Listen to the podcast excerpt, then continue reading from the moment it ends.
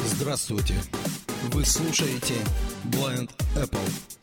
Все, что касается яблочной продукции, мы обсуждаем здесь.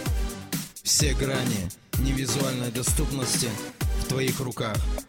Наш почтовый адрес info собака blindapple.ru Вместе мы сможем больше. Всем привет! С вами Вячеслав Семко, и вы слушаете очередной обзор Blind Apple. Это даже не обзор, а небольшое дополнение к предыдущему подкасту по функции 3D Touch. В прошлом подкасте я говорил, для работы 3D Touch необходимо, чтобы ярлык был непосредственно под пальцем. Но благодаря нашим слушателям мы выяснили некую особенность работы 3D Touch с включенным VoiceOver. Оказывается, чтобы 3D Touch делал какое-то действие, не обязательно нажимать определенный на ярлык, но только при включенном VoiceOver. Можно ярлык выбрать где угодно, а 3D Touch нажимать в любом месте экрана. Давайте я покажу, как это выглядит. Я выберу ярлык телефон. Он у меня находится на панели доп в нижнем левом углу. Я фокусируюсь на нем. Док. Телефон.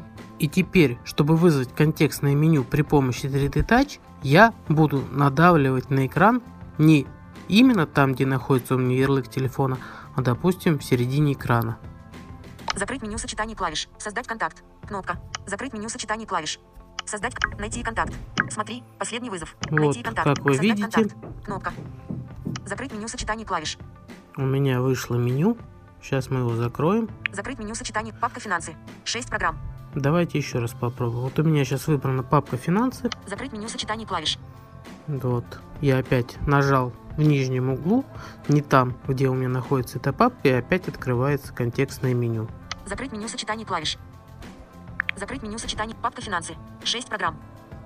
Таким образом, мы выяснили, чтобы использовать функцию 3D Touch при включенном VoiceOver, объект воздействия не обязательно должен находиться под пальцем. Можно нажимать в любом месте экрана. Спасибо, всем пока-пока.